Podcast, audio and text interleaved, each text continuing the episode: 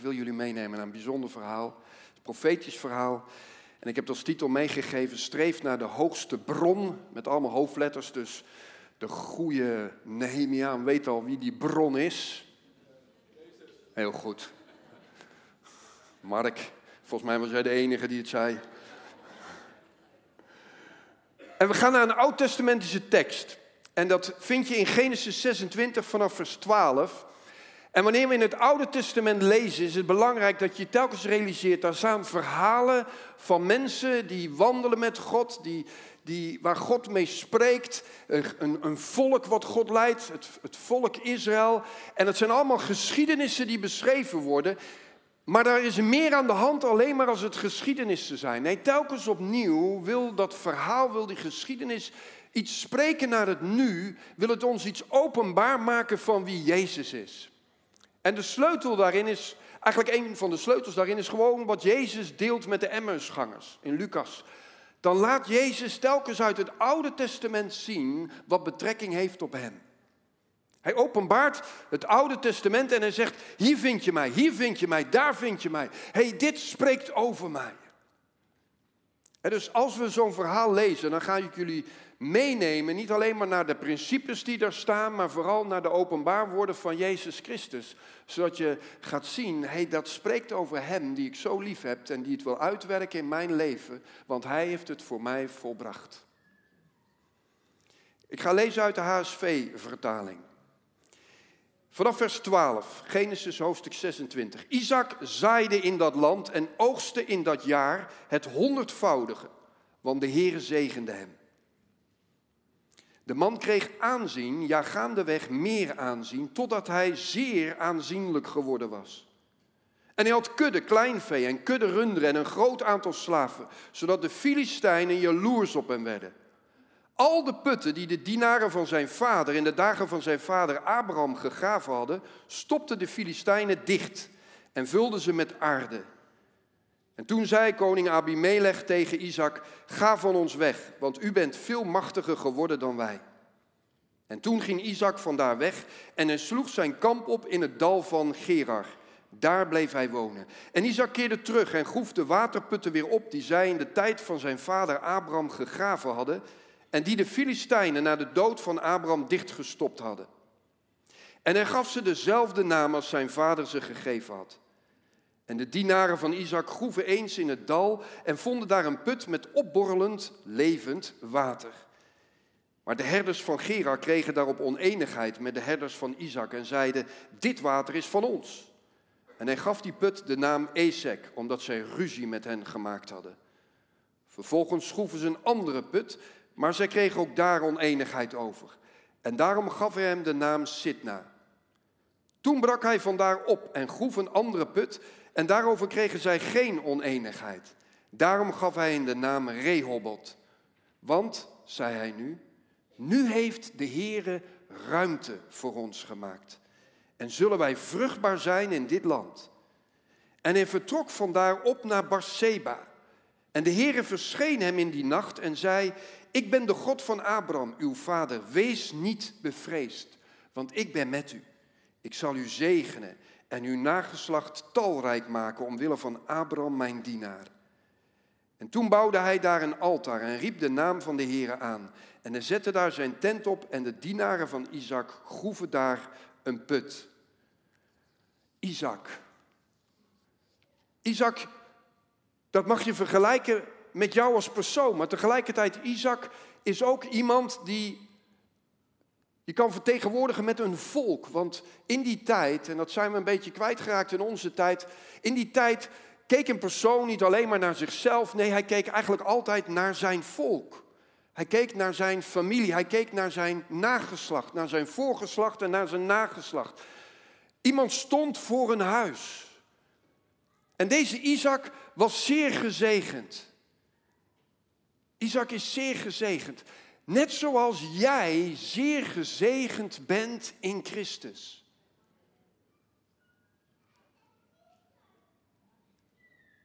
Dat is de eerste link die we mogen maken van Isaac. Isaac was zeer gezegend en zo ben jij zeer gezegend in Christus.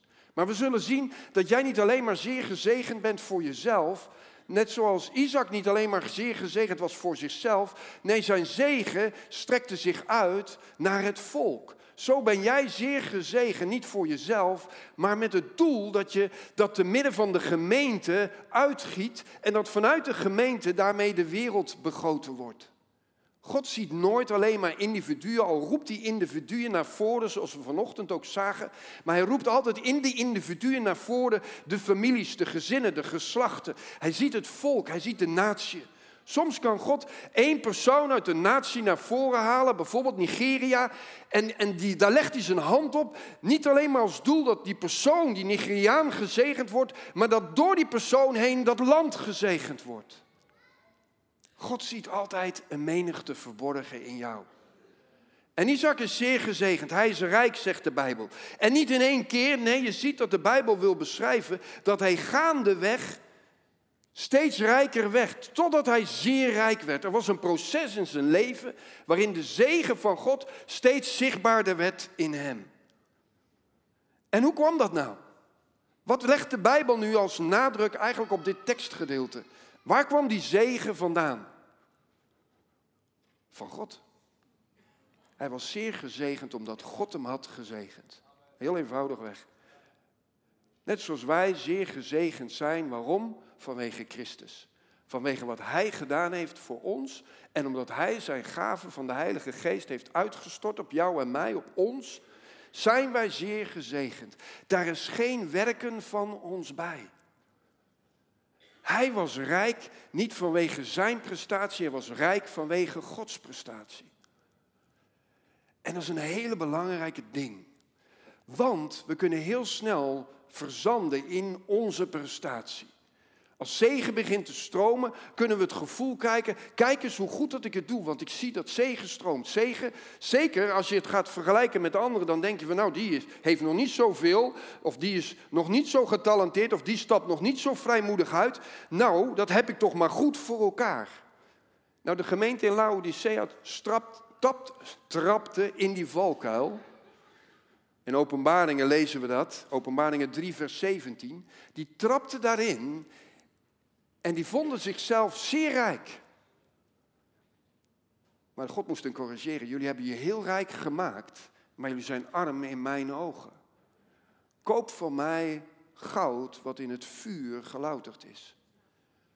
Wat door mijn vuur gereinigd is.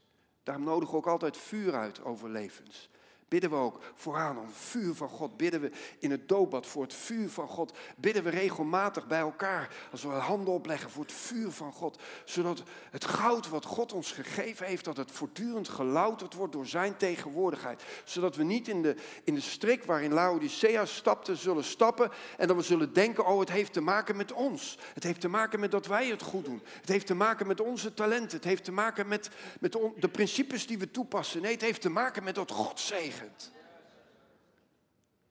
Maar tegelijkertijd zien we dat Isaac ook iets doet. Hij, hij zaait. Hij zaait.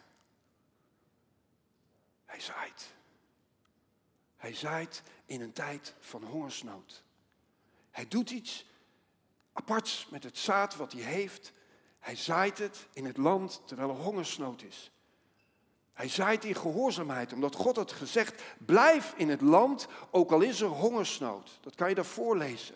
God had gesproken tot hem, blijf op je plek. Blijf, ook al is er armoede, blijf op de plek, ook al lijkt er geen voorziening te zijn. Ik ben je voorziening, zaai in dat land, ook al is er gebrek aan van alles. Zaai dat wat je hebt in dat land. En omdat hij dat deed, en omdat God wil zegenen, omdat God een zegende God is, zegt de Bijbel, en honderdvoudig vrucht haalde die er vandaan. Wat was zijn focus? Nogmaals, focus is zo belangrijk. Ik zie dat christenen daar echt de mist mee ingaan.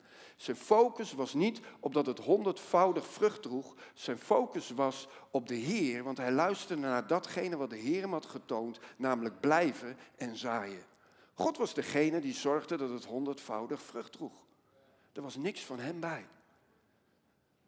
Stap niet in een denken waarin jij denkt, als ik dit doe, dan gaat God dat doen. Nee, doe wat God vraagt te doen en vertrouw God dat zijn zegen daardoorheen gaat stromen. En dat die zegen echt niet alleen bestemd is voor jou, die zegen is altijd bestemd voor het volk wat jij vertegenwoordigt. Alsjeblieft, denk niet individueel. Isaac dacht niet individueel. Dat kon men in die tijd niet, in die cultuur niet. In onze cultuur kunnen we heel individueel denken. We zijn door de wereld individualistisch gemaakt. Maar de cultuur van de hemel is denken vanuit het lichaam van Christus. Ik ben een onderdeel van het lichaam. Als God mij zegent en ik zit hier in dat lichaam, dan zegent hij daarmee het hele lichaam. Dat wat hij aan mij geeft is bestemd voor iedereen. En zo zaaide hij in tijden van hongersnood, omdat hij wist, God heeft gesproken en God is met mij en God is betrouwbaar.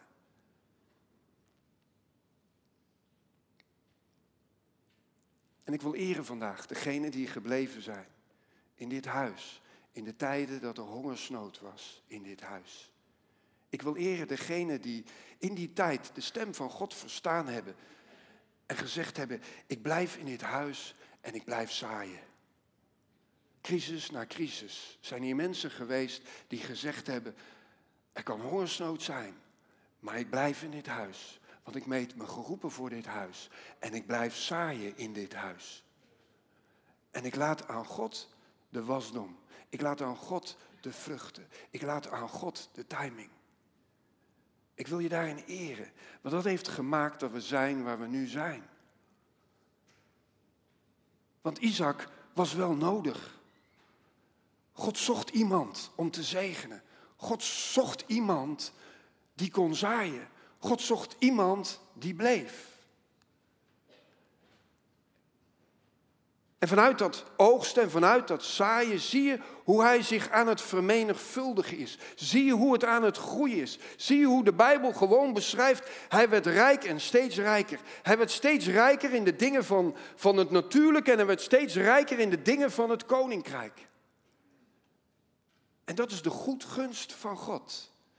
En dan zie je dat hij in actie komt. Hij wil daar ruimte aan geven. Maar tegelijkertijd zien we op dat punt dat de vijand ook in actie komt. De Filistijnen komen eraan.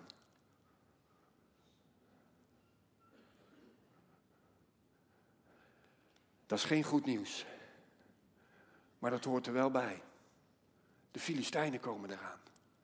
De duivel zit ineens op hun nek. De duivel wil ineens dat volk knechten en eronder houden. Hij wil roven datgene wat God aan het doen is. Daar waar een gemeente licht wordt, daar waar een gemeente gaat staan voor de dingen van God, daar waar Gods zegen begint te stromen, wilden de Filistijnen, willen de duivel eraan komen met zijn trawanten om, om dat te knechten, om dat tegen te houden. En wat doen ze? Ze gooien de putten dicht. Ze gooien de voorziening, de levensader van het water, wat elk volk nodig heeft, en elk volk heeft zo zijn put nodig, gooien ze dicht. Zodat er geen voorziening van levend water is, geen voorziening van stromend water is. De Heilige Geest niet kan bewegen. Maar daar waar de Filistijnen de boel dichtgooien, op slot zetten, wat is de houding van Isaac en zijn gezin en zijn familie? Putten gaan open. De putten gaan open. De putten gaan open. De putten gaan open. De putten gaan open. Alle bronnen gaan open.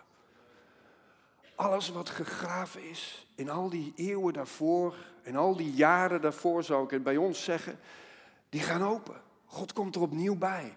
En God zoekt mannen en vrouwen die door gebed en door hun handelen en door hun acties, want er is ook actie nodig om al die aarde en die modder eruit te halen, om gezondheid te brengen, om te maken dat die putten weer, dat water kunnen laten stromen. Die mannen en die vrouwen, die zoekt God en die heeft hij gevonden ook aan deze plaats. En elke bron gaat open. En het mooie is dat Isaac is een man die zijn geschiedenis kent. Hij heeft niet zoiets van, oh dat is een oude bron, dus laten we dat maar zitten. Nee, hij herkent, dit is een oude bron en ik wil eren dat wat God door het voorgeslacht heeft gegeven. Die bron moet open. En hij geeft hem zelfs dezelfde naam. En elke bron gaat open. Zo is elke bron, ook in dit huis, wat God aan deze huis heeft gegeven, is open gegaan. Het is weer open gegaan. De bron van het onderwijs, de bron van de training. Dat was een momentum in God, hè? 4B Track Intensive, wat we gestart hebben. Dat is een momentum in God. Hè? Voor, voor sommigen van jullie denken, oh, ze, ze zijn nog eens onderwijs aan het doen overdag.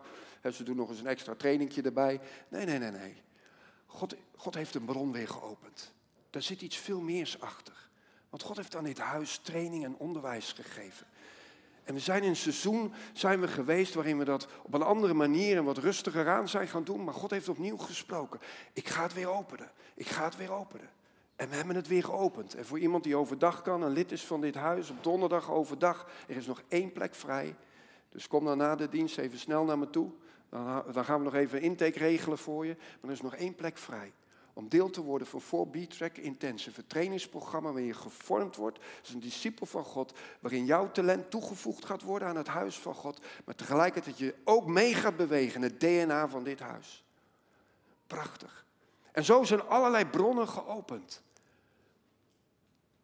Maar Isaac ging verder. Er is meer dan wat er was. Amen. Er is meer dan wat er was. Isaac gaat nieuwe bronnen opgraven. Hij gaat nieuwe bronnen opgraven. Nieuwe bronnen waar ineens staat levend water stroomt er. Nieuwe bronnen. Want hij zoekt de nieuwe dingen in God. En er is gedoe over die nieuwe bronnen. Ja, er is even tumult daarover. En hij laat die bronnen voor wat het is. Het water blijft stromen. Maar hij gaat weer een nieuwe bron graven. En dan komt hij bij een bron waar eenheid over gesproken kan worden. Rechobot, een nieuwe put. En Rechobot betekent de Heer heeft ruimte gegeven. De Heer heeft ruimte gegeven. De Heer heeft visie gegeven. De, de Heer heeft een ruim hart gegeven. De Heer heeft gegeven dat zijn volk de armen wijd uitstrekt. Dat het volk weer roept, kom binnen. Laat de menigte weer komen. Laat het huis weer vol zijn van uw glorie, maar ook van mensen die u ertoe roept. En ik weet niet of je dat ervaart, maar dat ervaren wij in ieder geval wel als oudste team, een diakenteam en vele mensen in het middenkader en ongetwijfeld jij ook. Dat we dat aan het roepen zijn. Heer, kom met de menigte. Uw huis moet vol. Laat het weer vol worden. Laat het aan alle kanten gonzen van de kinderen, de jongeren, de tieners, de ouderen, de senioren. Laat het aan alle kanten bruisen van mensen. Want u wil dat uw huis vol is. Maar Isaac ging verder. Hij stopte niet bij die bon van ruimte. Nee, hij ging hoger op. In de MBG wordt dat wat beter vertaald, want Berseba ligt hoger. Hij gaat hoger op. Hij komt op de berg. Hij klimt omhoog. En daar gaat hij ook graven. Maar dat staat eigenlijk in het Hebreeuws hakken. Het is niet graven in de zin van dat je aarde graaft met een schep. Nee, ze moeten vijf meter op zijn minst door beton, of nee, niet beton, door rots heen. Want dat zou mensenwerk zijn. Door rots heen moeten ze hakken om uiteindelijk verder te kunnen graven en daarbij de bron te komen van Berseba. Ze moeten door de rots heen om te komen bij het levende water. Omdat ze zijn gekomen op een hoge plaats. En Berseba betekent bron van zeven. Of bron van de eed. Bron van het verbond. Bron van de overvloedige zegen van God. Die geslagen is op de rots. En 1 Korinthe 10 vergelijkt de rots met Jezus Christus. Daar waar het Joodse volk in, in de woestijn was en, en water uit de rots kreeg, zeg 1 Korinthe 10, die rots die met hem meeging. De Bijbel zegt zelfs dat de rots met hem meeging, terwijl een rots is steady, die staat op één vaste plek. Maar nee, de Bijbel maakt duidelijk, die rots waar ze water uit kregen, die ging eigenlijk geestelijk gezien met hen mee. Die rots is Christus zelf, die hun telkens voeding gaf. En daar heeft hij zijn bron geslagen, zodat het water zou stromen, niet vanuit de aarde alleen, maar het water zou stromen langs de rots heen naar boven, langs Christus heen. En dat water brengt leven. Dat water brengt voorziening. Dat water brengt de overvloed. Dat water brengt genezing.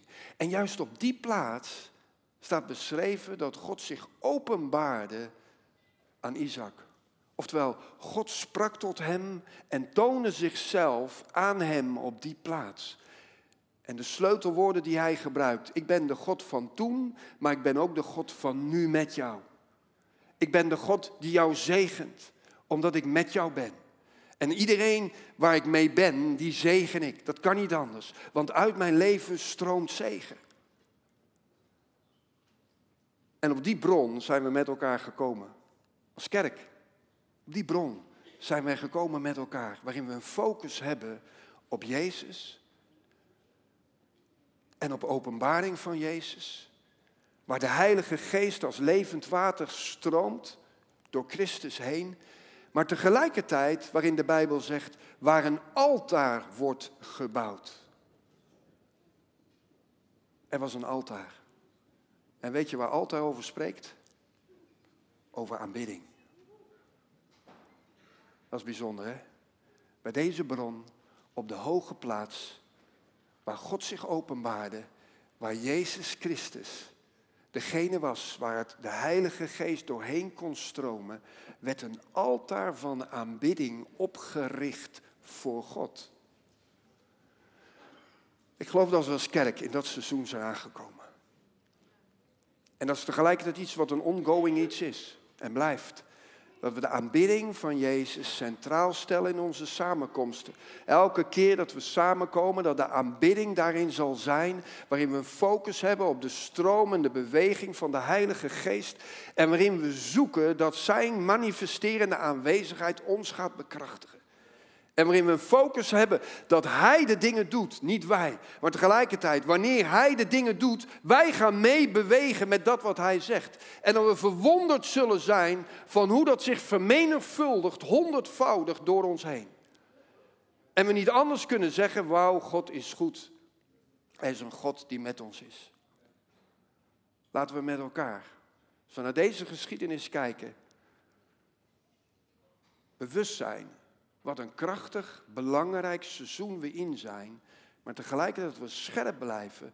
Dat er voortdurend Filistijnen zullen zijn. Die dit willen dichtgooien, dit willen stoppen.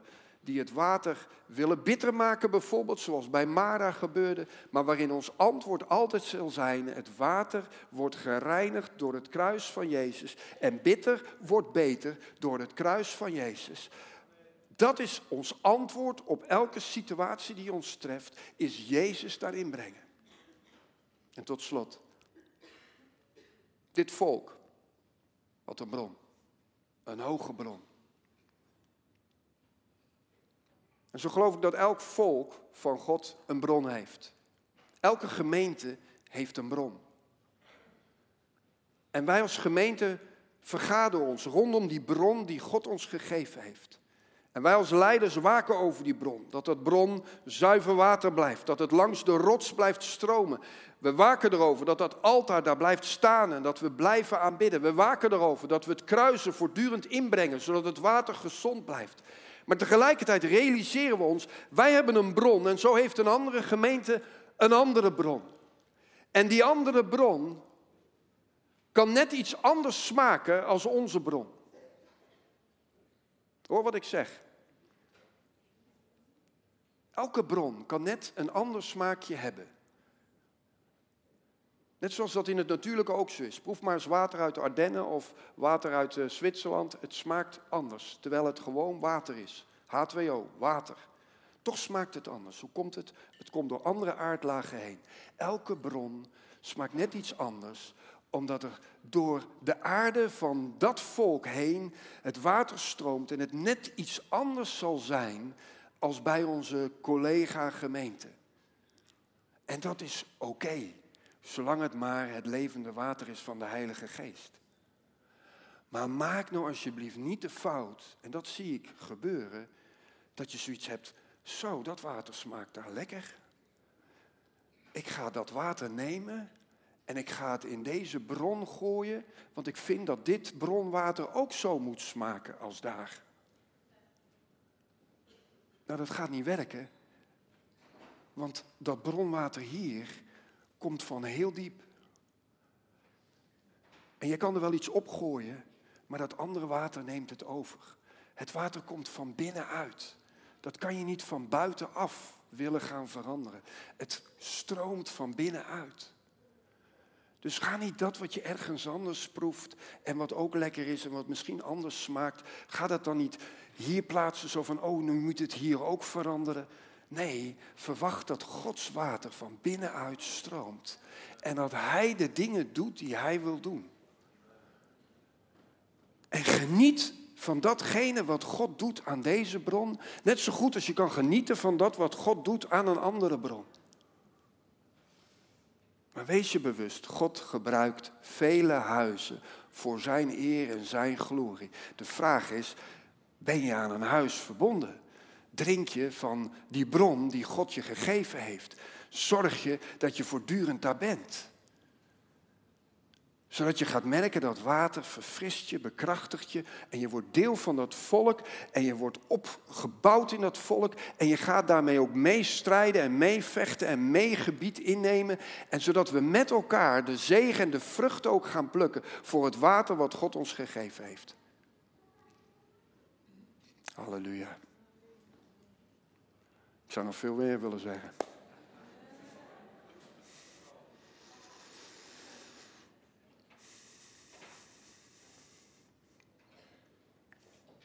niet gek dat Jezus bij de bron, waar Marcus het over, ja was jij toch Marcus? Je had het over bij de bron, hè, de Samaritaanse vrouw.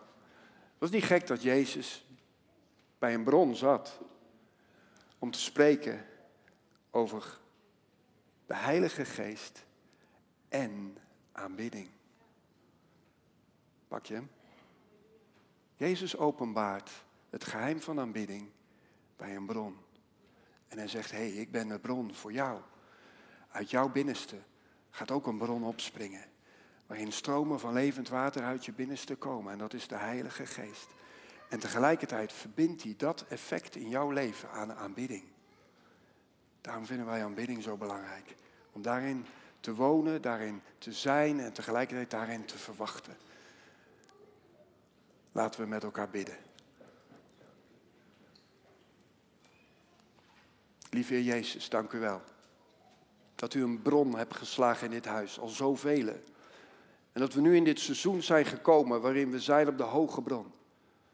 De bron van aanbidding, de bron van de stroom van uw Heilige Geest. Wat aan deze plaats door u geslagen is, wat een nieuwe bron is, wat ons in nieuwe avonturen brengt, in een nieuwe beweging van uw geest. Heer, we de gaven gaan functioneren, waarin we gaan zien, Heer, dat u samenkomsten overneemt, waarin u regie neemt, waarin u laat zien wat u belangrijk vindt, waarin wij niet stappen in onze dingetjes, in onze tradities, maar waarin we ons overgeven aan u. Want water stroomt. Maar wij wel voortdurend de focus is op Jezus alleen, want Hij is aan dat kruis gegaan. U bent aan dat kruis gegaan. U bent opgestaan. U zit op uw troon. Dank u wel, Heer, dat u die bron geslagen hebt en we willen erover waken. We willen onze aandacht op vestigen. We willen ervan drinken. We willen er trouw in zijn, Heer. We willen eraan geven. En dank u wel, Heer, dat het zo uw zegen heeft en het zo zich zal vermenigvuldigen.